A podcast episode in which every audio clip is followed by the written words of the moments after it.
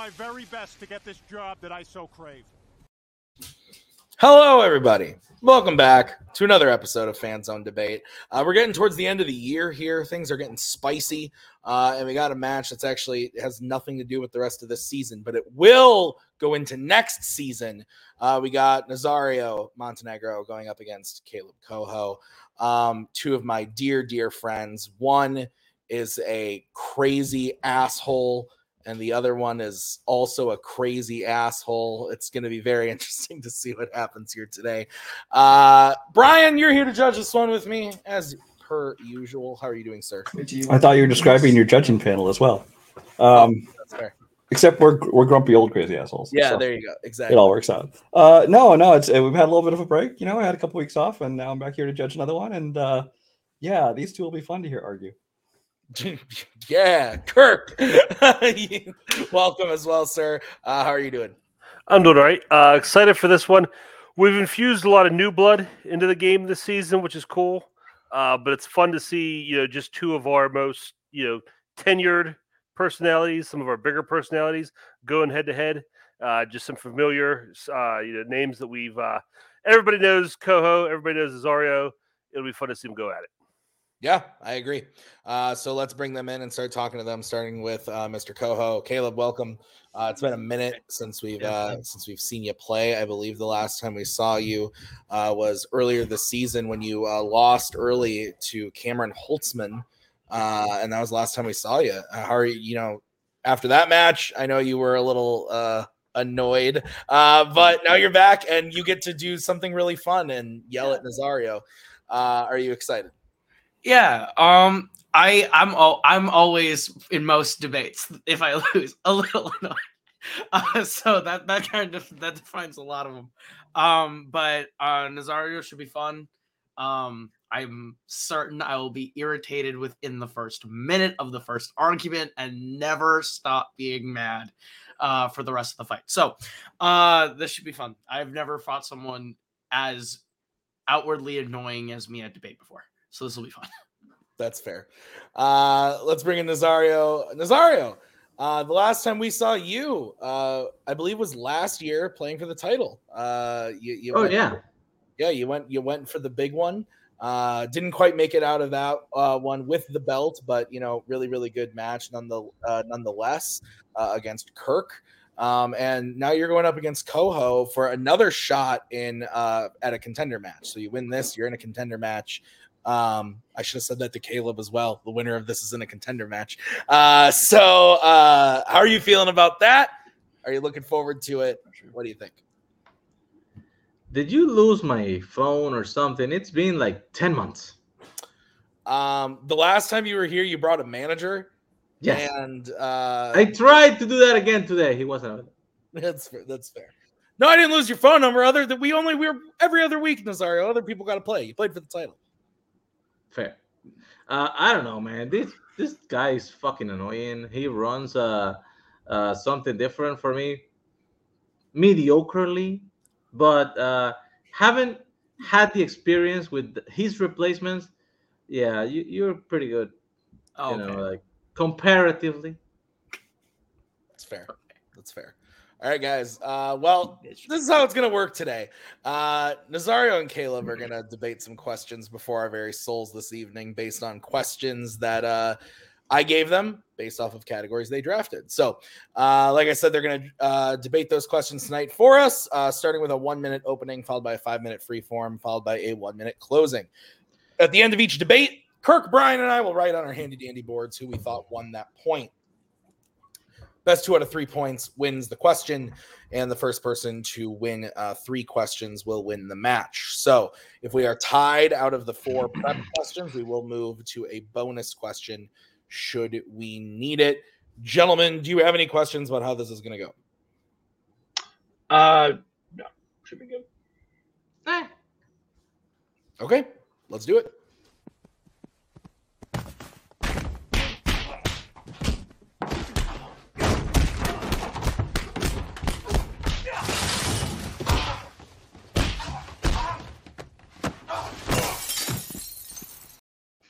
That is a great fucking movie. Oh god, it's so fucking good. Uh, all right, so uh, let's get into this with your first question, which was by Nazario in the category of directors. The question is What is the most underrated performance in a post 2000s Pedro Almodovar film? Can't say that name very well, but uh, I did my best. Uh, so, Nazario, because you drafted this, you get to kick us off. You get one minute to open your argument when you start talking. okay. Uh, Post 2000 Almodovar is actually kind of like uh, the best era of his career. He kept growing into uh, his style, and then he hit it out of the park in 1999. So this is like a, a, a vast riches where to pick from. But I would say that uh, Adriana Ugarte's performance in Julieta is definitely the most underrated one. It is uh, suffers from several small things. One is the one of the few not directly written by Almodovar films. is based on a, some some material that he bought. He adapted it, and also the fact that she only works for half a movie, so it sometimes gets lost how great she actually is in it. Uh, she performs this character that not only has to go through the major events on the life of Julieta, who's the main character, but also has to fit into the performance of another actress who's going to replace her half movie in. Uh, that is Emma Suarez. That is an older, more well-known actress. So uh, she doesn't have to only do the character; she also has to fit the mannerisms of a very well-known person, and it's flawless. Time. Okay, perfect. Let's move over to Caleb for his one-minute opening when he starts talking.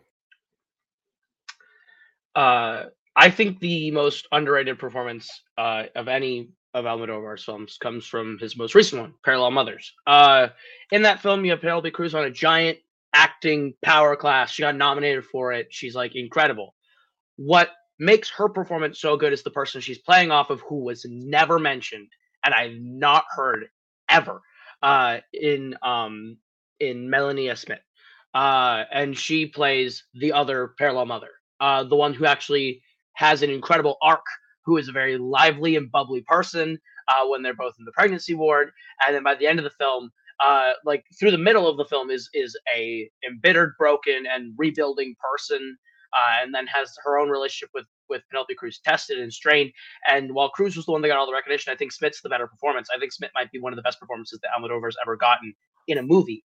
Uh, it's a very human, very powerful, very transformative performance that no one talked about last year. Time. Okay. Uh, five minute free form. When one of you guys starts talking, please don't talk over each other or I will yell at you. And I'll put a banner up on the screen for a one minute warning when the time comes. So have fun. Yeah, the reason nobody talks about Milena Smith is that she wasn't very good. The movie uh, is supposed to be carried by both actresses, and Penelope Cruz just ran laps around her. And I don't blame her. Milena Smith is a very young actress. She this is like her second movie or something. She didn't know she needed to emote or change faces from scene to scene, but it's fine. Uh, in the other hand, Adriana Ugarte actually had to deal with all the big events of Julieta's life. The way she meets her husband, uh, the accident that takes his life, her pregnancy, and the Alzheimer with her mother, and she goes through it flawlessly, like I said previously. I think it's pretty crazy that you said all those things about parallel mothers when that is literally what happens in Julieta. um, parallel mothers as a as like a structured performance. Smith's better than Cruz. Like this might be Cruz's best performance, and Smith's out acting her. You're right; it's her second performance ever, and she's creating one of the most human performances of last year, maybe in, in Almodovar's entire filmography. It's a very young and soulful performance that becomes very like broken and embittered and changed, and it's a transformative one. Whereas yours, uh, honestly, like is the most forgettable film in his filmography for a reason because she's okay. She might be the best thing in that movie, but she's also not great in that movie because she's just doing a like imitation of Penelope Cruz in every Almodovar movie. Like she doesn't have a personality. That character's not a character. That performance is not a performance. It's an imitation of someone else rather than a character or a performance. Uh, yeah, about forgettable Almodovar movies, you may be thinking about. I'm so excited, uh, which, Which is his best movie. No, goddamn. Yes, no.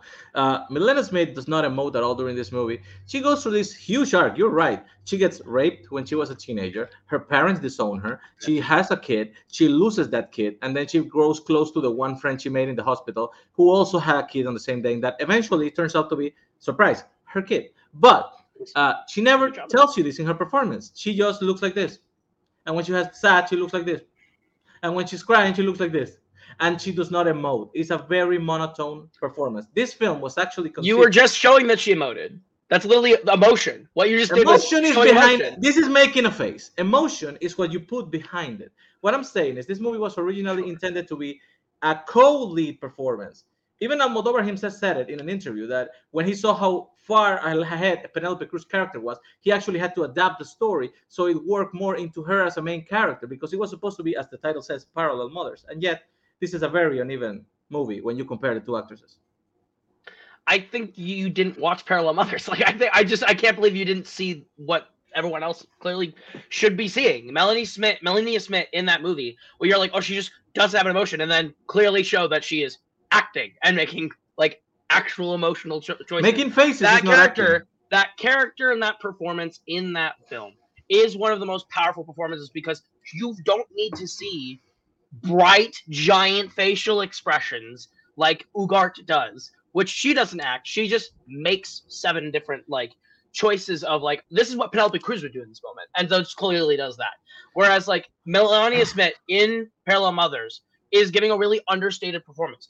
Like trauma and pain does not have to be flashy, and what she does in that movie is really, really trauma and pain emotionally relevant. is what Ugarte actually does in Julieta when she has to look to the trauma of maybe causing the death of an old man. She meets her husband. She has a passionate night. She decides to to go live with him even though he still has a wife and then she dies. And then they get together. They have a child that they cannot connect with. And then they have an argument because the guy keeps having an affair. And it, given at that fight, he goes into sea and dies.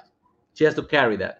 And you are making a mistake. You're saying she's emoting like an Penelope Cruz. If you compare any Penelope Cruz character to Ugarte's character in Julieta, you can see completely difference because she what she's trying to do. She's taking this character that it was created especially for another actress, Emma Suarez, and she has to not only develop that character, carry the movie's it, but also fit the performance of Emma Suarez on the end of the movie.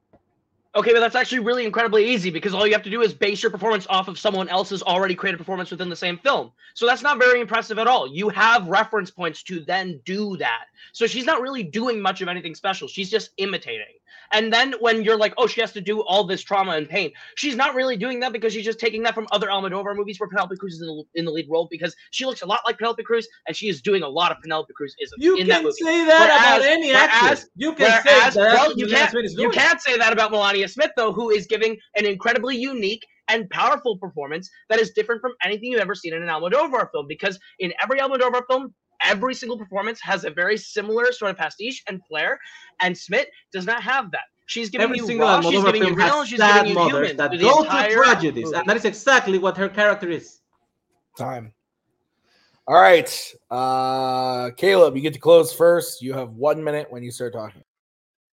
I think Nazario has like actually really helped my argument here today by consistently bring up the fact that his performance is just someone else doing an imitation of someone else in their own movie, and then on top of that, their own original ideas that they think they have are just Penelope Cruz isms. Like that's all Almodovar really does direct, which is what makes my performance, where someone is acting against Penel- Penelope Cruz and being incredibly unique and special and different, even better. It makes her performance even more understated, and the argument's underrated.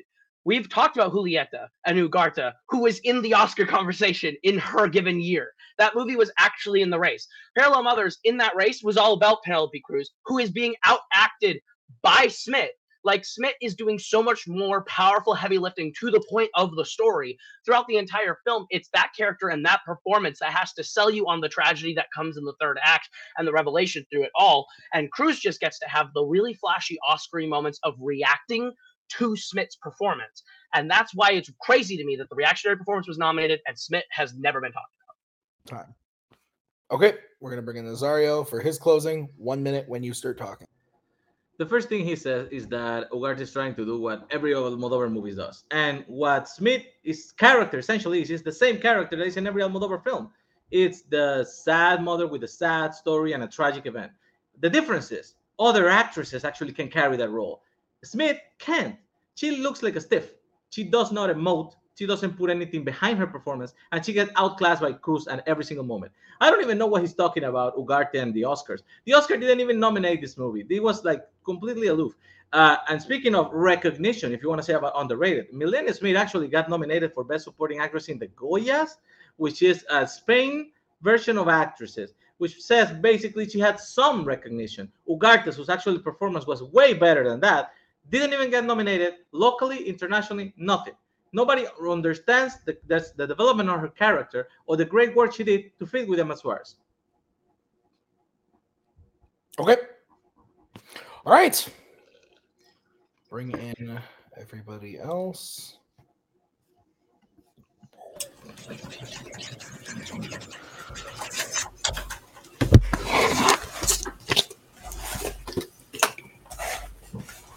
All right, judges, we ready?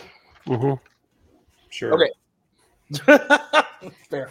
Uh this was interesting. Uh lots of stuff about the movies being brought up uh and about like what happens to the characters in the movie um it was weird uh i went with nazario i thought that caleb's closing was really really strong but i thought that nazario's closing was able to kind of counter most of everything caleb said and i thought that nazario's overall um take on just the I thought he was able to take down Coho's performance really well by saying, you know, like it's just every other there have been many other performances similar that are much better. Hers and Penelope Cruz is out acting her like crazy.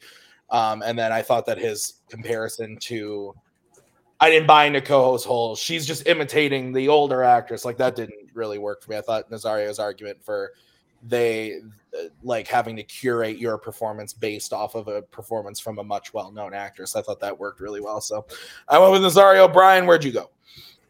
Uh, yeah, this is this was an interesting one for me because I have not seen either movie, obviously, so I'm judging solely by their debate. Um, and it was a lot of talk about a lot of a lot of criticism of the other person's performance, not as much as I would have liked to hear heard about their own. Uh, it became a lot of which person is better at not being Penelope Cruz. Um, but- Welcome, Almodovar. it, it really for me was was a, a complete toss up towards the end. I guess that what finally won me over was in the closing. I actually ended up voting for Caleb. Um, what I guess tipped the scales for me is uh, uh, he said a line about uh, how in uh, Julieta she's just doing Cruzisms, whereas his person had to play against Penelope Cruz and not be overshadowed by her, and that I think was was aimed more towards the underrated than just the performance. Okay. And uh Kirk. Uh this was tough. I hate underrated, overrated questions um, because it's a trap for both both players, really. Um, because it's two it's two things. It's was it good or was it bad? Did it deserve recognition or not? Which is just a lot of opinion. And then it's on the other hand, it's did it get recognition, which is kind of hard to quantify one way or the other. Um, so I looked for something concrete to uh, latch on to. I think they both made good arguments, good counter arguments. Um, but I ultimately went with Nazario um, because a big part of uh, Coho's argument was um, how strong the uh, his actress performance was against Penelope Cruz. And uh, the one thing that stuck out with me was when uh, Nazario said that the director actually had to change the story because her performance wasn't strong enough. So I think that shot out in, in a very close uh, contest. That was the tipping point for me. All right, fair enough. All right, so Nazario wins point number one. We're going to move on to the second question, uh, which is going to be in the category of, as soon as I find it, DC. It's going to be the category of DC. And the question is What is the most exciting scene in a Superman movie? Uh, so, uh, Caleb, you take this one off. You got one minute when you start talking. it's no secret that I love Superman. like he's my favorite superhero. Uh, and I think one of the most exciting and iconic moments in all of film comes when Margot Kidder's Lois Lane is in a helicopter above the alien planet. And when that helicopter uh, malfunctions, it starts coming down. There's a whole bunch of chaos happening. People are watching this helicopter fall, and she's hanging from the helicopter. And finally, she falls and she gets caught by Christopher Superman. And he's like, I've got you, miss. And she says, You got me. Who's got you? And I think that is an incredible moment, a very exciting moment to finally see the most, arguably one of the most iconic characters in all fiction on film for the very first time in the suit saving someone and have that really great moment of in this movie that has primarily been about Clark Kent, the character, and who he is and what he's about. To finally see him step into the role of Superman, to actually save someone, to finally kind of come of age in this movie is an incredible moment. Time. Okay. Uh, let's move over to Nazario. One minute when you start talking. Boy, exciting and Superman in film does not go together very well. So I actually went with a mo- different movie, actually one that I think it's way underrated, which is Superman Returns. The biggest thing this movie has is trying to fit the same chronology as the Christopher Reeve movies, but given the limitations, I do feel that the scene where Superman returns to public light for the first time during the, fil- the film, while they are having an accident with the test airplane that is supposed to fly a little bit of space, pulled with the, the rock, the rocket ship, is actually the most exciting thing that happens in the whole series of Superman films. Uh, he has to actually find ways to use his powers to separate the rocket from the plane. So he has to uh, have his attention face on one half of the problem while the other one is pummeling down. And the whole time you, you're thinking something can can go wrong here uh, because the plane is full of people, even though it has Lois Lane though. Uh, but he has the chance to actually lose some people in, in choosing where to do first and who to save. The whole thing is, is thrilling and visually very impressive. Impressive. Strike it from the record. Uh, let's bring in Coho. Five minute freeform, guys. When one of you starts talking. So your entire scene is maybe the most sterile action set piece in Superman Returns, and to call it exciting is a joke. Because we know Superman's gonna win. We know Superman's gonna save the plane because he always saves the plane. Um, and that's why my scene, your scene is just like, hey, let's try and do the scene that we did with the helicopter and try and recapture that magic again. Whereas the magic of my scene, it's not necessarily about the ten- it's not the tension of is he going to save the person? It's that he's saving the person. It's the excitement of seeing him in the suit for the first time and switching into the telephone booth and pulling the shirt open and flying up and saving someone. Well, that makes that scene powerful and is like the embodiment of Superman. Oh my God. And that's what makes that scene electric. Yours, however, is just First a thing- soulless first Brian thing first. scene. The first thing you said is that you know Superman is going to save the person. It's Lois Lane on the first Superman movie when she's going to meet him. She's going to save him. It's the same thing Yes. that you're just accusing me of having. Second, he does I- not change no, the phone not. booth. He goes to a phone booth and he looks at it, haha, and then he opens his clothes in the middle of the street so everybody can see him, and then he changes on a spinning glass transparent door, and that's when Yes. he's changing to Superman. Coho, your scene makes no Great. sense. It's no thrilling at all because it does. He everybody knows what is going to happen, but this is the part that you know breaks any kind of tension for me. It makes no sense. She's falling at full speed from a deadlift on, on gravity's pull, and he's f- uh, flying up up to her at maximum speed, and then they boop, they find each other in the middle. You know what should have happened? She should have been broken in two because that man is the strongest thing in the world. He should have Your matched her favorite- speed and pick him up. Please tell me that your favorite scene in Batman in, in a Superman movie is in Batman v Superman when he like creepily slowly shows up under her to stop her gravity because you're that kind of like creep about physics. Oh, Because I think that's the dumb I think that's dumb. I think it's a movie about a guy in a suit that flies. If you're worried about those physics, you're not gonna get past the first three minutes of Superman. The How thing with R two, the thing with R two movies the thing with R2 movies is that you have picked a scene that is a cheap imitation of trying to capture the magic of what mine is and you keep saying, "Oh, it's about the you know he's going to save Lois Lane." That's not what makes my scene exciting. My scene's not about him saving anyone. That's not what like the tension there is not that. It's not a scene that's like exciting in the sense of oh, it's tense and we're trying to save people because yours doesn't have that either. Yours is, has nothing to it except it's 2006 and we're using big budget visual effects to try and recapture the first one. That's the thing that makes mine It's- exciting is because it's the first time you're Let me seeing speak. Let me Superman. speak. Let me speak. To have a scene that is exciting, you have to be invested in it. How can you be invested in something that doesn't make sense physically speaking? When he's trying to save the plane, he uses his powers to separate the rocket. They go into a little free fall with no gravity and start falling. When he goes down to try to save the plane, he catches the plane and he tries the first thing to is lifting the flips, pulling the wing. That breaks off. That plan didn't go right. It's it's a worse situation now. He has to go back and think of something else. You can see there's repercussions to the thing that is happening. It becomes more and more confusing and it's exciting. On yours, he she should have been dead. Number one. Then the helicopter falls and he catches it with one hand while carrying her, same full speed. That doesn't even bend. The helicopter doesn't even bend, doesn't even part into nothing. He grabs it like he's grabbing like a little lollipop and puts it on top and makes a freaking joke. How is that exciting? You literally just said the reason my scene doesn't work is because the physics don't make sense, and then proceed to say, how can the strongest human who has ever existed hold a helicopter in one hand? So you can't have it both. The helicopter should have bent. That was my point. The metal bends.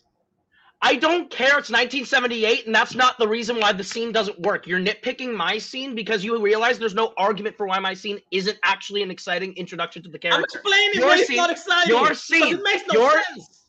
Your scene actively has nothing exciting about it because it's just a really long visual effects demo where you're like, oh, things are falling off and doing things. That doesn't change the fact that we know Superman at the end of the day is going to land that plane and save everyone on it. There's no emotional excitement to that scene within the context of Superman or that movie to make it anything more than a visual effects reel demo. Mine is literally you have the hmm. score, you have the character of Christopher Reeve in the suit for the first time, you have him interacting with Lois Lane, and in his first moments, showing up in Metropolis and introducing the world to this is Superman and this is what he's all about. if I wanted a so big exciting. display, if I wanted a big display of special effects, I would have had the scene where they shoot him in the eye in the slow motion. Which is a more looks- exciting scene, and that would have won the looks pretty. fight. That looks pretty cool. It's a second of screen time, and it's a good special effect. This is A exciting. more exciting. there is a progression. There is something that happens when he starts to do the rescue. The rescue doesn't go the way he expects. He tries something else. Those people in that plane at that moment do not know Superman is back. And the moment you can see the, the the plane people look through the window and they see him flying back, they're like, "Oh my God, Superman's back!" And he catches the plane. And there is actual risk here. There's other people involved that can die. Lois Lane is never gonna die, but the other people now make the scene more thrilling because there's change. Oh my god, Nazari. uh you get to go first. You got one minute when you start talking. His whole scene can be summed up in Superman flies up, catches Lois Lane. Who got you? Put her on top. Joke. It's stupid because it doesn't make sense physically. If you're watching that, I mean, you, it just jumps at you that it doesn't make sense. It looks like the helicopter is on a rig and Superman is on a rig, and the whole thing does not work. It's not. It's not even exciting as as a scene if he had done it right, which is matching her speed. Mine has a progression. He has to separate the plane from the rocket. You see the no gravity scene where everybody just for a second and they start falling. He tries to fix the wing. He tries to pull the, the, the, the plane from the back. The plane part goes and splits in, in middle. He doesn't know what to do. He so flies back, changes his style. Everybody's worried. There's actual risk involved. Lois Lane is never going to die. We have to accept that in any of the two scenes. But mine involves a lot of other people who actually might be, you know, casualties on the side. He catches the plane. Even at the moment he catches it by the nose of the plane, you can see the ripple effect on the metal that has some gravity to it, and he lays it down on a baseball field. And it's a thrilling applause moment that breaks up. I don't understand what you said, but whatever that last word was, strike it from the record. Uh go to Coho for his one minute closing when he starts talking. Nazario's trying really hard to sell you on the idea that because there are more people on the plane, that that makes this really big visual effect spectacle better. The plane falling apart does not change the fact that all those people still live, and he still lands the plane in the baseball diamond because he's su- he's Superman. He's it's it's Superman. He's gonna save the day. That's his first action set piece. You bring up the visual effects of the bullet. That's the more exciting scene. There are more exciting scenes in your movie, but you chose this one, which has no stakes and no heart to it. It's a voidless, emotionless thing. By the way, there is another person in my scene. He flies the helicopter and he gets saved in the scene that you say doesn't make any sense because he catches it with one hand. Superman is Superman. If your issues with a 1978 Superman movie are that he catches Lois Lane and she doesn't explode, I'm sorry Zack Snyder doesn't make your Superman movies anymore. When it comes to Superman and my scene, there's more at stake and more exciting things to making mine interesting than the tension of catching a helicopter. It's the full circle moment of Clark Kent becoming who he's supposed to be in Superman. Yours is a Bryan Singer voidless shit. Oh my god. oh, I started laughing out loud really hard at one point. I don't remember what was said, but it made oh god, there were a couple things there that made me laugh so hard. Holy shit. Oh, you guys are ready to go. Wow. Okay. Um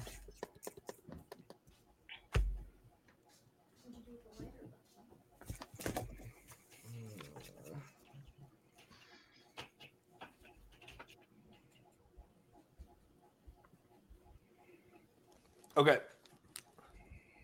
Uh, Kirk, you're going first. And you're muted. Everybody ready to go? Yes. Okay. Um, yeah, this is one of those fights where uh, you could tell one person was pretty passionate about it, and uh, one person wasn't necessarily that passionate about it. I think Desario kind of admitted that at the beginning, um, and that's part of what won me over. I did go with Coho. Um, I think Coho. At first, I was like, "Oh wow, just we." we I was equating action and excitement, and I thought, "Oh, there's a lot more action in uh, Nazario's scene." But Coho really sold me on how the excitement comes in seeing uh, Superman, him introducing Lois Lane, hearing the score, all that stuff. Um, and I think Nazario just got too hooked up on physics. And um, I think there's a lot of examples out there of bad physics and exciting movies. Um, so I, I kind of had to throw that argument out. Um, I think Cohart handled this one pretty well. Uh, this is this is a lot closer for me. I guess because I'm just a dumbass. Uh, but I I had a lot of fun with this one. I thought they both did really good job because um I I, I didn't throw out the physics thing because we're not talking about every other movie. Like it was tough. Like I I think it's bullshit too, but like I had to take it at face value in my opinion. Uh, what he was saying. Um, but I I have to go with based off how I feel on the arguments, and I actually voted for Nazario. Um, I agree that Coho was super passionate, and I liked what he was saying, but I guess I maybe am equating action with with exciting. I get what Coho was going for of saying like the excitement of seeing this character in 1978, first time, like Superman's there. Like I I don't disagree with any of that. It just didn't equate too exciting to me. Whereas like when Nazario was talking about all the physics stuff that actually went into his scene and um how going through like the psyche of like Superman being like, okay, this plan failed. I got to get try the next thing. What am I going to do? Like that all worked for me. Like I thought this was really good though. I had I had a really good time watching this one. So I love you, Coho. Sorry, uh, but Brian, you're deciding this one. Uh, well, I think this was started off very accurately when Nazario said exciting and Superman don't really go well together because especially when you're ruling out worlds of DC movies, which we were here. Uh, uh, Superman movies, I, I honestly can't think of any exciting scenes in any of them. Um, as far as like you know what, what you can traditionally consider exciting, which is actually why I voted for Coho, because I thought he was smart to take that different approach and say, well, exciting doesn't have to mean you know the best action scene, ex- exciting in a different way, such as the excitement of you know the the first appearance of Superman, the first time he's wearing his suit, all that kind of stuff. I thought that was smart of him to take that approach, and it won me over. Uh, so Coho wins the second point. We are tied up one to one as we get into the next question, uh, which was drafted by Nazario. It is in the category of Disney animation. And the question is which segment from a packaged Disney film would make the best full length film? Uh, so, uh, Nazario, you drafted this. You get to kick us off. You got one minute when you start talking.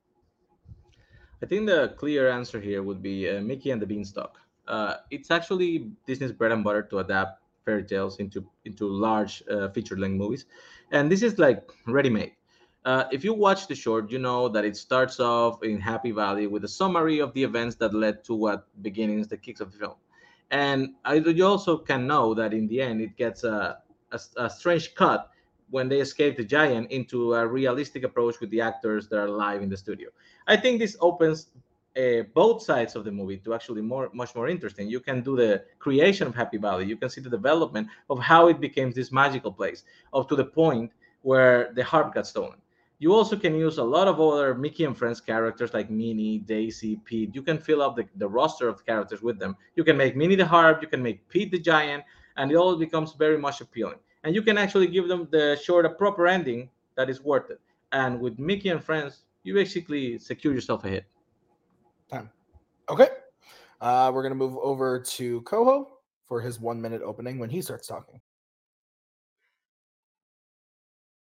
There's a lot of reasons why a full length Beanstalk movie would be awful. But I think the correct choice for a full story is to take a movie that condensed a really, really popular, important piece of literature into just 20 minutes. That can be easily an hour and a half to an hour and 45 minutes in The Legend of Sleepy Hollow.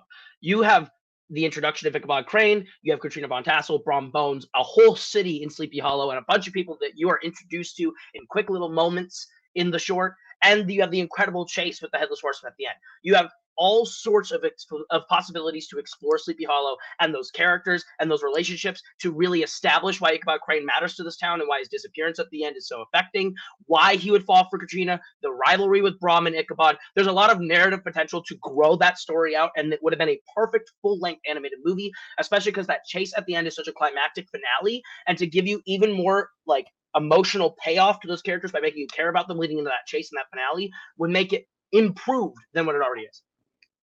Already is. Strike it from the record. Uh, let's bring in the Nazario. Five minute freeform when one of you starts talking. I love how. How are you going to animate Mickey cutting off the giant's head, my guy? Because here's the issue, and there's a reason they cut that shit hey. off with with Stop! actors. Stop No, no, no, screaming! no, no, no, no, Stop screaming! No, no. I love the What I'm fact that saying- you had to take your 15 seconds of your intro to try to trash mine. And speaking of how they need to cut the head off the giant, you can avoid that. You can find another way to do that. You cannot avoid the freaking headless horseman who cuts heads for a living. And that, by the way, And is the doesn't most cut any heads off. exciting. Is the most exciting part of your whole story. And now you're saying it's too gory to cut the giant's head. How about the guy who's gonna cut Ichabod's head and everybody else's head and make it gory in an animated? You've never watched the movie, and I'll tell you why. Because he never cuts a head off. That's the point. The reason why he's scary is because you build him up through words, and you can make that even more stronger by having him have interactions with people who claim they've met the headless horseman, who have seen the headless horseman, make it more of a ghost tale, and keep building up that reputation. So when he shows up at the end, you're even more scared of him, and he still never cuts off a head. Because what happens, if you remember, is he throws the pumpkin, hits the camera, it cuts to black, and when we come back, Ichabod's gone. Yours, and, however, they, and they didn't cut the head whole- of the giant in whole movie either. They your didn't cut whole the head issue- of. Wait, stop, stop. No, no, no. I didn't get to make my point. You get You to shut make up. your point. What I'm saying saying is, they cut the head I'm of the giant, is- which doesn't happen in the movie either. what I'm saying is with Mickey and the Beanstalk is that could not sustain an hour and a half because what you want to do is you want to pad out 30 minutes of filler, which was perfectly condensed in three minutes. I don't need to see 30 minutes of hey, here's a bunch of animated harps and singing and land that is suddenly going to go dark and sad like it covers it. Like literally what you want to do is take what a perfect prologue is supposed to do where they Are you gonna take the whole five minutes? expand it out. Whereas yours whereas yours your no. What your big issue is is your finale. Your finale cuts off perfectly because it's a great joke on the fact that that story does not have an ending. The beanstalk does not have a good ending. You're gonna have to still kill the giant. It doesn't matter if you cut his head off or he falls. Either way who wants to see that Okay, your whole story is based on the last two minutes where the horseman runs up after Ichabod Crane. The rest of that short is trash. It's 30 minutes long, and nobody cares about Ichabod, the ugly guy, trying to pick up the rich Right. women so they give him food. I'm speaking right now.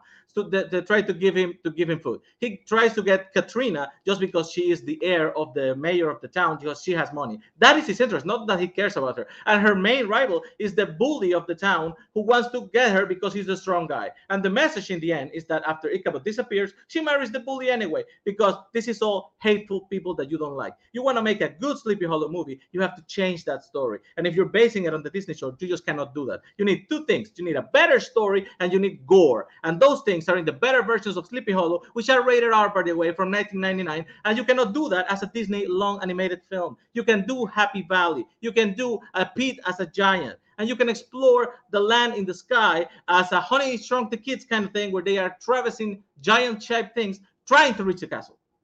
And you just said you have to change mine entirely and then you pitched let's not do Mickey and the Beanstalk. Let's completely rewrite what that is. What i'm am pitching is the story that mine's based off is what i'm pitching. All the actual It's supposed to be based on the animated short.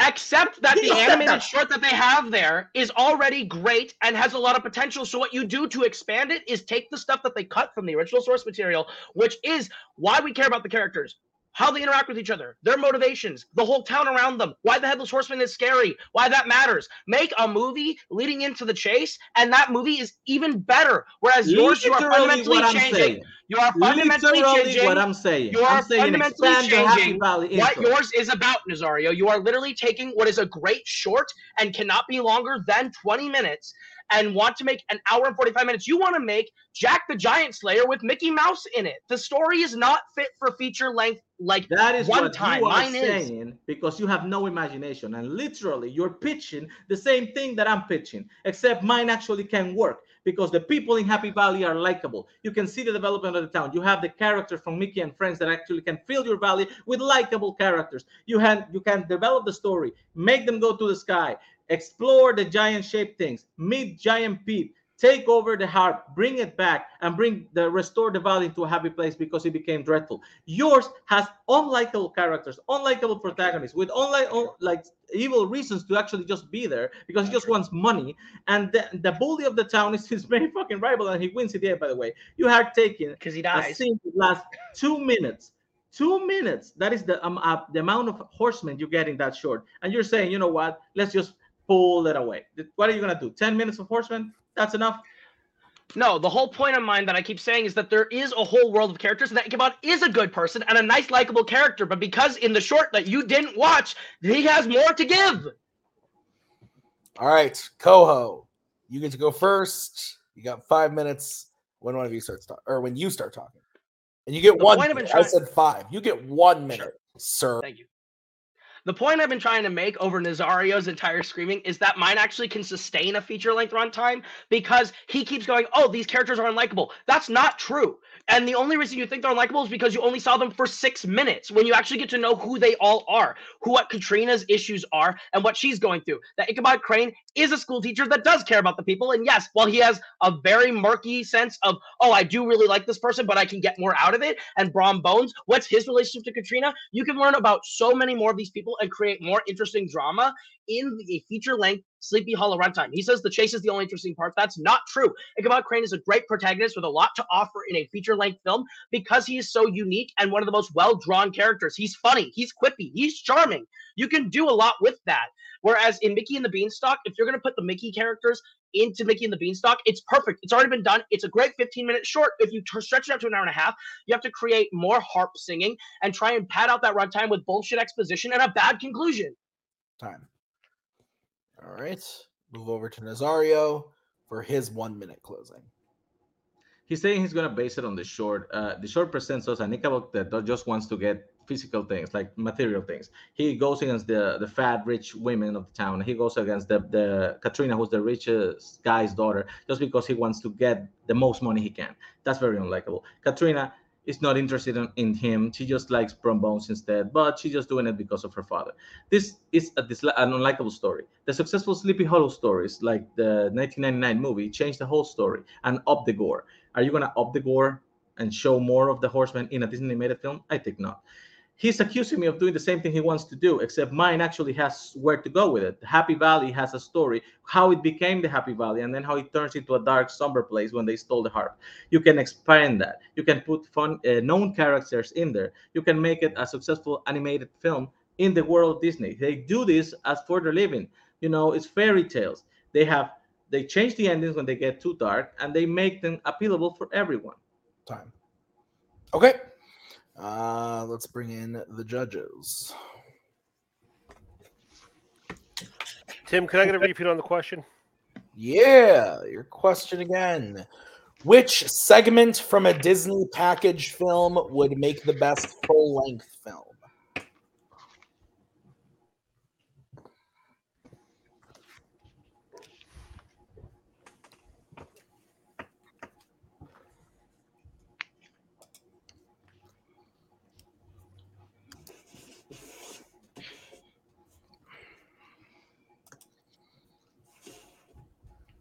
You guys ready?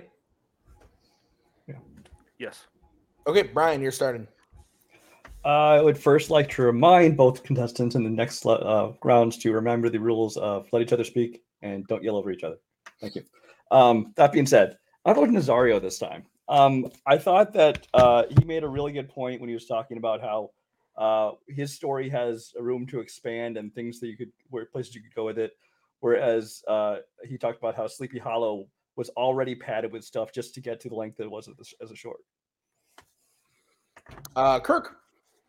Um, this is a uh, this is close. This is good, and I don't want to remind you to uh, let each other speak because that was the most entertaining fight so far. So, um, but uh, uh, no, uh, yeah, it was tough. I think you both made good points, but I think when you the reason I asked for repeat of the question, it doesn't necessarily have to be an animated movie from the way I interpret it. So, um, some of the stuff that was argued, I think, kind of cancels out with that. Um, I think they both, and it basically became a pitch. So it became whose movie I want to watch the most. And um, for me, it was Coho. I think when Coho started talking about getting into that source material and expanding on the characters and getting to know those characters better, getting to know those motivations. That's what really piqued my interest um, the most out of anything either of them had to say. Um, so I think Coho edged that one out just a little bit. Uh, I'm a big Disney guy. People know this about me, I think. Uh, and I don't like either of these shorts, which is weird. Uh, but uh, going based off the arguments, I agree with Kirk. It did. It is kind of almost a pitch question uh, in disguise, and I thought that both. Yeah, the arguments of like they both kind of said like expand the story, like do this, like th- those kind of like cross each other out for me. Um, it, this was this was tough for me too. I again, Co, I swear to God, I don't hate you. I did go with Nazario. I thought that at the end of the day, Nazario's pitch of like taking all of like the classic Disney characters, filling them into the story, and like honestly, a big point against Coho too was like right out of the gate. Uh, Coho was like, "I'm gonna expand the story with like everything," and then, but how are you gonna cut a head off of some? In, in the beanstalk, and Nazario was like, You're fucking telling a story about the headless horseman. What are you talking about? I thought that was really good. But I swear to God, Coho, I don't hate you. This happens every now and then, and I, I feel terrible, but it's how I feel. Uh, so Nazario wins the point, um, making it two to one. Uh, but we are going to move into the final prep question, uh, which was drafted by Mr. Coho in the category of classics. The question is what is the best pre 1950s Jimmy Stewart film? Uh, so Coho, you get to kick this one off. You got one minute when you start talking.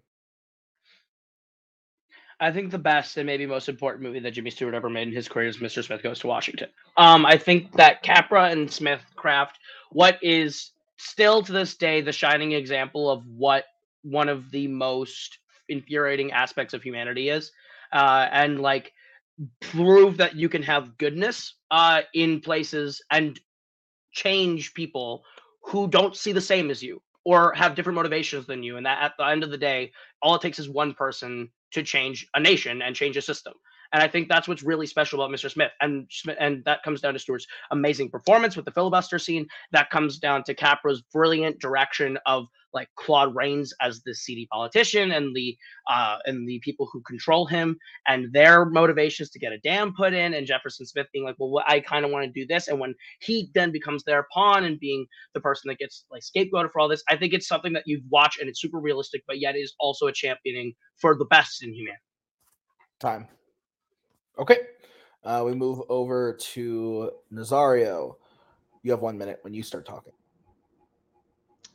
I believe this is pretty straightforward. Uh, the best pre 1950s Stewart film uh, is It's a Wonderful Life. It's a classic for a reason. It's a, it's an actual story of an honest to God good man and how that can make a change uh, into not just your life, but as uh, everybody you interact with. And even in a small town, how the ripples effects can touch everybody's life.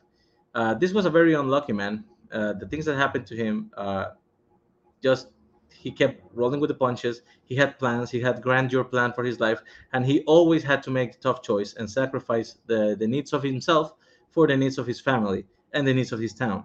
Even when things were planned to go a different way, he sacrificed because others to give the opportunity to others, like like his brother, to you know move on instead.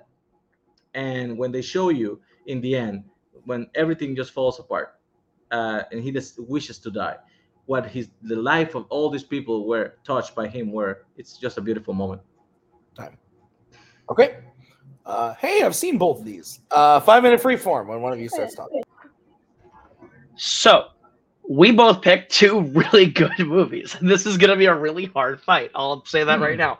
But I think that It's a Wonderful Life ultimately doesn't quite reach what makes Mr. Smith Goes to Washington better because when Capra gets too self-indulgent, he gets a little too schmaltzy and he gets a little too cheesy. And I think there are moments in It's a Wonderful Life where he kind of leans into that a little bit too much with like the the he saves his brother at the beginning of his life and how he loses his hearing, and then they use that to do a lot of like, look how great he was, and like all the different like altruistic natureness of the movie can be a little bit laid on a little thick. Uh, whereas Mr. Smith Goes to Washington, I think rides that line a little like perfectly. Like rides the lightning all the way through, where he's able to balance the the optimism but also the realism of that situation. I do not agree at all. Uh, I think this is the perfect example of a butterfly effect movie because it's limited to a small town. So in a small town like this, everybody's lives get intertwined. And yes, the fact that you save your brother when he's a kid and you lose your hearing can have an effect 30 years later when that brother comes back and does something that is actually positive for your life and the town.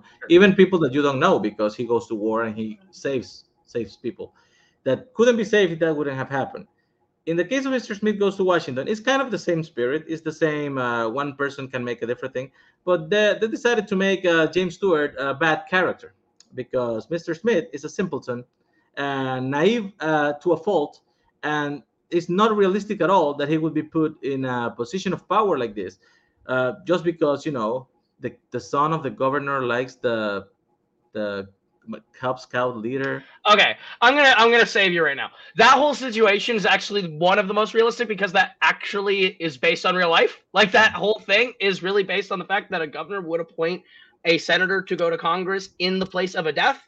Like they've explored explored that in other mediums. So instantly, your point doesn't make any sense. Jefferson Smith's actually probably one of the best characters, if not the best character Capra's ever made, because he's not he's not just naive. He's the everyman. He's you. He's me and he's and that's why when I'm he comes into the story, that. when he comes into the story, it matters a lot that he's like, I stick up for what I believe in in a whole room of people who aren't doing that, and that's what makes him special. And whereas your movie. You, i don't know why you like keep bringing up the whole like, oh, the brother thing. The brother thing's fine. That wasn't the point I made. The point I made is that the choices he makes as a director and as an actor in that movie are a little cheesy. They lay on it too thick and don't let you sit in those moments of like, this is what we're doing. It's like this is what we're doing. Can you tell he's a good person? They lay it on thick so you know these things. Whereas Mr. Smith, they let you believe it. I was talking about the brother because you brought it up, but I could have just as easily bring up uh, the loans that he saves from his uncle that he chooses to run Sure. instead of going on the trip because you know that's what's going to be better for the family. And and your character that you're saying is so realistic is actually the most unbelievable character because like i said yes let's choose this or that and my daughter wants that. Let's flip a coin. The coin lands on the side. Oh my god that must mean i should pick the boy scout. And the guy is so innocent and naive that the first thing the first bill that they gave him he, they already screw him on and he has no vision for it he gets trapped in the washington machine he gets uh, overwhelmed by every The, the first moment that something doesn't go his way by the guy who's supposed to be his friend, he runs away. He literally runs away. And then the big scene that you're saying, the filibuster is impressive up to the point that he literally says, I will never get out of here and you will never take me out of here. And then he faints. And everybody's like, okay, this is over. The guy is simpleton in a position that is overwhelming for him. I'm convinced you've never seen the movie because that's like the whole point is that he believes so strong. He's literally the head of the Boy Scouts. Like he's like I a know, Boy I Scout. just said He's that. a Boy Scout. He comes into Washington with that optimism, and his first bill is to help the Boy Scouts that he came from. He's supposed to be. This is what the average American is. He believes in the system that they built. He, when he gets to Washington, it's not that he's overwhelmed and runs away. He's in Washington and wants to see all the sights because he loves America. That's like the whole point of that scene. Whereas again, you keep are trying to hammer the unrealistic nature. Mine is about my movie is about the point that what we can What- be. what I'm it's a look at what we can be. what I'm saying is that the movies are the same. It's the effect that one person can have on a town, on a on a city, on a world. Sure, mine Those- just does it better than yours. Yes. No, it doesn't. Because mine minimized it to a small town where you can actually see, tactile feel the impact of the repercussions of the things he chooses to do. And he makes logical choices, things that make sense. He every time you can see him in every decision that he takes, how he takes the harder road just because it's the right one to take, not because it's commonly. Yours is basically a fantasy. It is So basically is a yours. Your guy literally dies. Fine. point. All right. Uh Nazario, you get to close first. You got one minute when you start talking. it's not realistic that a person in that position would get thrown up into Washington like that. He goes to see the sights. He's just awed and awestruck at everything. He gets a picture in the paper and he doesn't know what's going on because he doesn't live in that world. It's not realistic. Like I said, it's he gets tricked immediately. And then as soon as his friend betrays him, he runs away because he doesn't have the the the, the mental uh, capabilities of dealing with stuff like that. It's it's just not a realistic movie. Everybody likes the filibuster. It's inspiring to see. It's just like Forrest Gump. A simple man can do great things. It, it's just it doesn't work. I think if the when they go smaller with uh, It's a Wonderful Life, it's more real. You can see him. He's put in realistic situations. Uh, when he loses the money and he feels like he wants to die. Yes, they, they, they, he has this this moment where he's weak and he wants to kill himself. And then you can see everything would, would have gone differently just if he wasn't there. Because in a small town, everybody, every little thing you do can repercut, and you being a good man matters. All right. Go over to Coho, who has one minute when he starts talking. I genuinely don't think Nazario understands the question because he's arguing what's the most realistic Jimmy Stewart movie or who's the smarter Jimmy Capra character. But like that argument is what's the best movie. And the issue that I kept raising about your movie is that when it comes to two Capra Stewart collaborations, one achieves they you're right, they're similar movies. One achieves that idea better, which is mine. Yours lays it on too thick. Capra can get too into his own ideas, and then he beats you over the head with the idea that these are good people, which he does throughout It's Wonderful Life. Like he gets a little too into don't you see how good he is? Whereas mine, he lets you sit in the fact that Jefferson Smith is a good person, that he really does believe in America and believes in his people. And yes, he gets manipulated by the system because he believes in the system. He is literally manipulated by the senior by the senior senator who he trusts, who's a family friend. Like, and that's the whole thing. Is this movie is a look at what politics are and what they can be.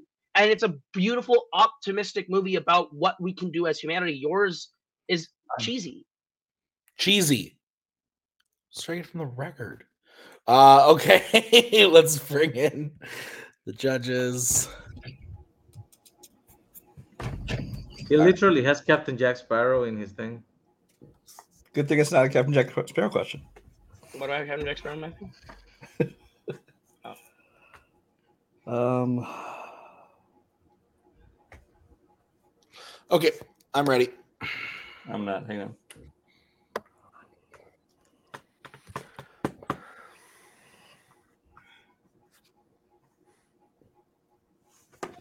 All right. You guys are good? Okay. Uh, like I said, I've seen both these movies, so I kind of had an idea of what you're talking about. Uh, I hate Wonderful Life. I think that movie sucks. Uh, but that didn't go into the go into the question or into the into my opinion here. Uh, Kirk's very upset with me, but I, I do not like. I'm movie. also very upset with you. I'm sorry, I just don't like it. And Cody used to be on my side, but he's gone over. That movie is 2 we'll hours too long. We'll anyway, uh, that's fair. Uh, and I've even, I even watched the black and white version. Uh, so um, anyway, what uh, speed did you watch it? Um, I thought that it is Coho kind of painted it right at the beginning. It is tough. Like these are both good movies. It's hard to say which is better. Um, uh, but I'm sorry, Coho, that it took so long to vote for you because I did vote for Caleb. Um, I I thought that Caleb did a really good job of saying like both of these. I thought his closing was the strongest thing that kind of led me over was where he said both of these characters in these movies are uh Capra putting Jimmy Stewart as like a really good guy into uh, in a really good movie, but in It's a Wonderful Life, it's just laid on a little too much. It's too uh he goes too deep into it to the point where it's almost kind of obnoxious versus Mr. Smith goes to Washington, which it lets you sit in there and also see the drama of his situation. And it has like a hopeful, me- like both have hopeful messages. But I thought that Coho did a good job of illustrating why his was just the better of two very good movies. So I went with Coho. Brian, where are you going? Um, I, I first think I think Nazario uh, really overestimates American politics if he thinks it's not realistic for them to like put these simple people in these positions and, and manipulate it and things like that. Um, that being said, um, I also voted for Coho actually. Um, this one actually could have gone either way for me. Uh, it, it, was really close all the way up to the end, and it was almost a coin flip for me. Um, I, I did. Did it land on its side? yes. No. Um. I, I, guess in the end, what I used to to help me decide was I, I think that Coho uh, really hammered in the point of how uh, It's Wonderful Life is kind of hitting you over the head with everything, whereas his movie, you know, did it more subtly and let you kind of experience it and learn it for yourself. And Nazario, I, I don't think ever really defended against that line. Okay. Uh, Kirk, your vote doesn't count. Where would you have gone and why? I also went Coho. Um, I, I feel like Ko did a really good job of kind of turning Nazario's arguing around on him. When Nazario's like, it's unrealistic. It's a guy. He's he doesn't know what's going on. He's simple. He's being manipulated. And Ko's like, well, that, yeah, that's the point. And uh, to be honest, like there wasn't a whole lot of talk about the movies in depth themselves. It became more of a you know referendum on what was the better Jimmy Stewart character. Um, but I do think also that Coho talked more about the quality of his movie and why it was better. I think, but I like them both. I like what's be- It's a Wonderful Life better, um, but I think Coho did a better job of uh, tearing his, uh, Nazario's movie down. All right. Uh, so that, was means we're all fight I tied up. The hardest I'm working on. I'm scared of that fight. Uh, means we're tied up. We're moving on to the bonus question. So here's how this is going to work, gentlemen. Um, I have randomized uh, between the two sides of fan zone to decide where this question will come from, either fandom or Warzone. I then randomized a category out of the remaining categories that we did not use uh, from that side of fan zone. Uh, I'm going to say a question that I have based off that category that was randomized. I am then going to repeat the question. Once I have repeated it a second time, you may then answer. When you have an answer, say it. Don't keep us waiting. Um, whoever says their answer first, go first. You each will get 45 seconds, and then you each will get 30 seconds. Are there questions? Okay. Then the side of fan zone that was dra- or randomized was the fandom side. The category that was drafted was Mission Impossible. And the question is Who is the best Mission Impossible character other than Ethan Hunt? So, who is the best Mission Impossible character other than Ethan Hunt?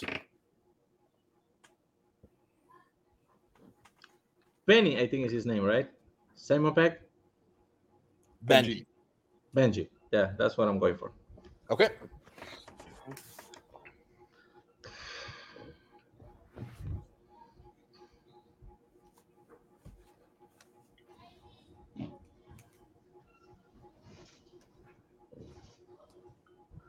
This is actually really hard.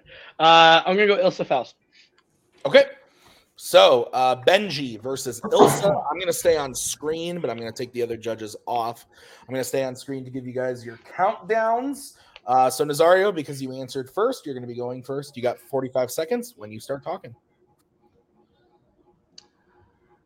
I think actually the best thing J.J. Abrams did to the franchise in general was include the Benji character because they had done the the first uh, couple of movies with Luther trying to be the brains of the operation. But I think the fact that Ving Rhames is so big and so imposing kind of detracts from that side. So he needed more of the nerdy guy, the, the techie guy to balance the fact that they are very focused on Ethan Hunt's action.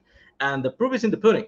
The guy uh, has been so successful at doing this comedic, smart role that he has been held for the rest of the franchise. And every time the movie comes up, everybody just looking ahead of what is Ethan going to jump and what is Benji going to come up with that is going to help solve the situation. It's it's a delicious pair for the Mission Impossible franchise. Okay. Coho, you have 45 seconds. I think Benji's funny, but ultimately he's the same character in every single movie that he does when he comes back and plays again. I think the best thing they did was introduce Ilsa Faust. I think Ilsa Faust gives Ethan a rival, or at least a contemporary who could actually outdo what Ethan does, is one step ahead of Ethan, is as smart as Ethan, but is also un- you're unsure if you can ever fully trust Ilsa in that first outing. And then once you know you can trust her, she becomes one of the most important and fun side characters in the series, where they actually get to work together, and it's like watching two really great super spies kind of outdo each other. It's like the best thing they did was introduce Ilsa, who is complex and interesting, as this like you don't really know who she works for or what she's doing or what she where she's from. Do her and Ethan like each other? Do they not? What's their relationship? I think Ilsa's the most interesting character. Time. Nazario, you have 30 seconds. I agree that Ilsa is a good character, but I think it was also a fault that she had to split time with Solomon Lane because in that he's also a very good villain, so good that he's one of the few that actually carry over to another movie. And they basically had to split because we didn't know where she was lined up in the fifth movie. When it's clear in the sixth movie, uh, and Solomon Lane is still there, she's now focusing on getting her vengeance there more than in actually interacting with Ethan, like you said. Benji, instead, actually, is just carrying the psychic character to its logical conclusion and actually making it way more interesting. It's a, a reason to see what he invents for the next movies. Coho, 30 seconds.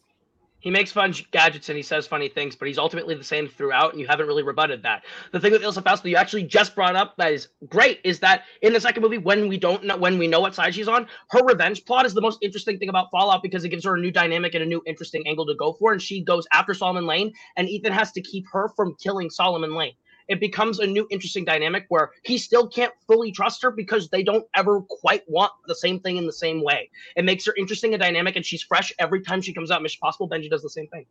Time. Okay. I'll bring in the judges. I don't know what I'm doing. There we go. Okay. All right. The long road is coming to an end as they say.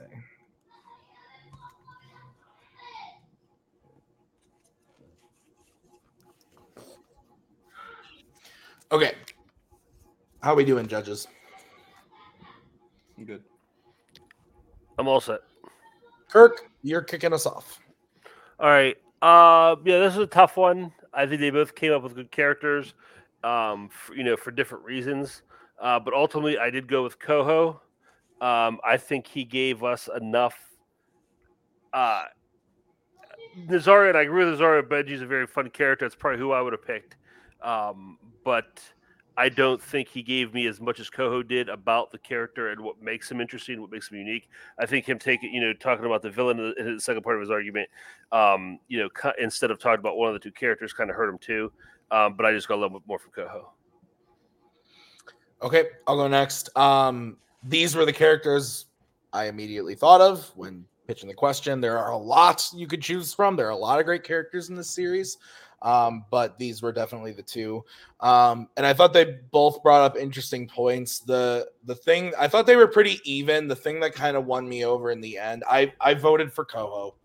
Um, I think the thing that won me over in the end was um, Coho uh, made a point about Benji doesn't really change from movie to movie. I strongly disagree with that. I don't think that's true at all. And if Nazario had brought up the fact that no, in the first movie, he's just like behind the counter, and then he becomes a field agent. And then by the time of the fifth movie, he actually saves Ethan's life. And then in the sixth movie, he is doing like like there is a progression there. And Nazario didn't really speak to that.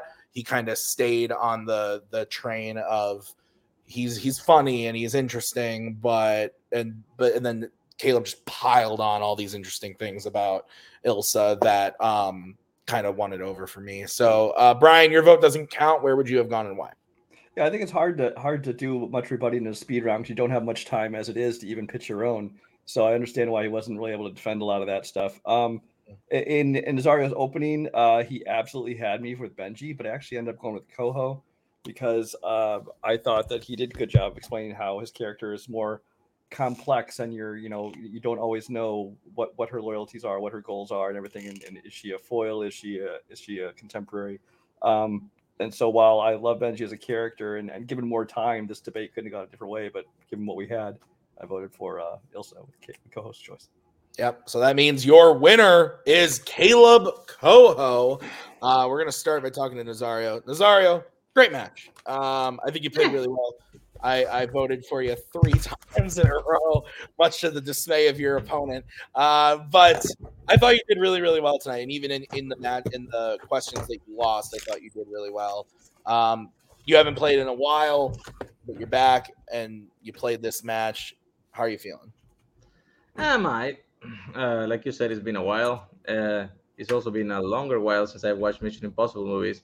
So they tend to bleed together for me which makes it hard to trying to figure out who's there and what's happening. But I mean, I, I feel pretty satisfied. Uh, probably should watch the Jimmy Stewart movies next time, but other than that, I might. Uh, Nazario, we don't have to wait that much longer to see you back, although you won't be uh, in that number one contenders match I was talking about. Uh, we are uh, ramping up for next season to do. A You a, disappeared. I disappeared. Yes. What I can you hear you, but I cannot see oh, you. You were up on screen. The now camera went away. That's weird. Okay. Well, can you still? Oh, there yeah. I am. Hey, that's weird. Uh, we are ramping up for a uh, tournament for next year that you will definitely be a part of. Uh, is there yeah. anybody that you want to debate uh, come that time? Mike Hanley. I'm gonna look at the seeds right after this is done because uh, that could be arranged. Uh, so, uh, Nazario, great job. Uh, thank you for playing. We'll see you next time as we bring in the winner, Caleb Coho. Caleb, welcome. Uh, you won. Uh, this is your first win of the of the season, um, and now you're moving on to a number one contender match next year.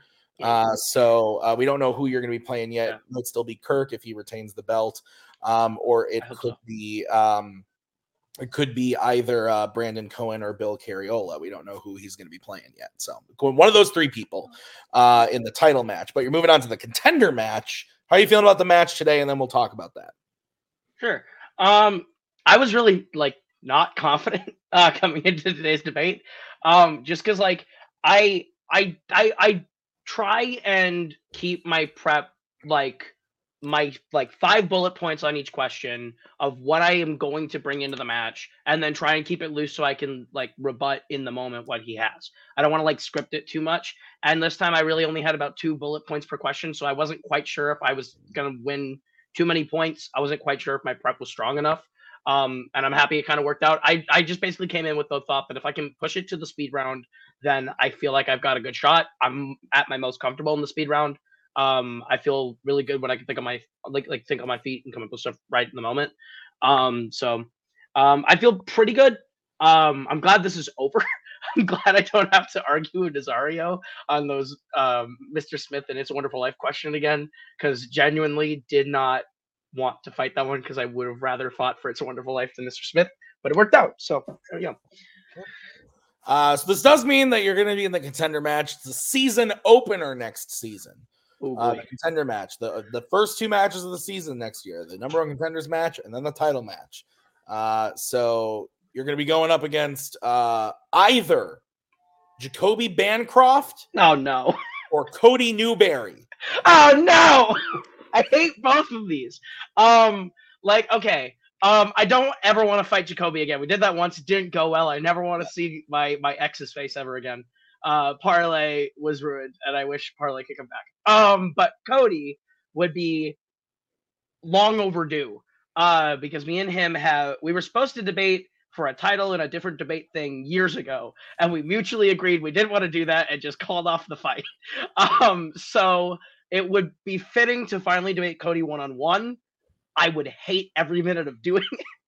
Uh, but I I will fight either one and do it with with a, a very upset stomach uh, of nerves.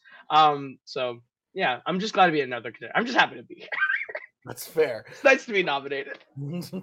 Cool. We'll see you next season with that Yeah. number one contenders match. Thanks for being here. Congrats on the win. And let's get final thoughts, starting with uh, Kirk. Um, yeah, good fight. I mean, as expected, they both brought, especially that third fight, uh, was a lot of fun. Yeah. Um, I expected for these two the whole time. Um, but no, they both fought their fight, and it was close. Um, you know, even there were very few fights uh, where my vote was, you know, very, you know, I absolutely know for sure this is who won it. Um, you know, they both made me, you know, really think about it. Um, so, you know, Coho versus, uh, you know, either one of those guys is going to be a great match. Um, but Nazario, you know, he's going to bounce back. He already had a title match. Um, he'll be in t- contention again, so we'll see him again soon. Yeah. Brian, final thoughts from you? Yeah, this is an interesting one because if I looked at like their their their answers on paper, I'd say at least half of them I would have thought that I would end up voting the other way just based on based on the answer. But you know that's what happens in debate, and somebody debates their side better. It's just how it goes. So I like being surprised by that. Um, this was a fun debate. Um, I'll be fun to see both their next matches, especially if it's like Mike and uh, Nazario and Mike. That'll be a fun one to watch, obviously. And and if if Cody happens to win, you know Cody and Coho always argue why not get it you know recorded for once. Yeah, right. Uh, so uh, that's going to do it for us today at Fan Zone Debate. I want to thank Brian and Kirk for judging this one. Thank you uh, to Nazario and Caleb for uh, putting up a great match. We'll see you guys real soon with the next one, which is going to be Jacoby and Cody. We'll see that in I bel that might actually be next week. I think we're only one week away on that. We are. That will be right away next week, uh, and then we got the contender match two weeks after that. So uh, between Brandon and Bill. So we will see you guys real soon with those matches. Until then, have a good one. There we go. Thank you very much. Please come again. We have a lot more groceries.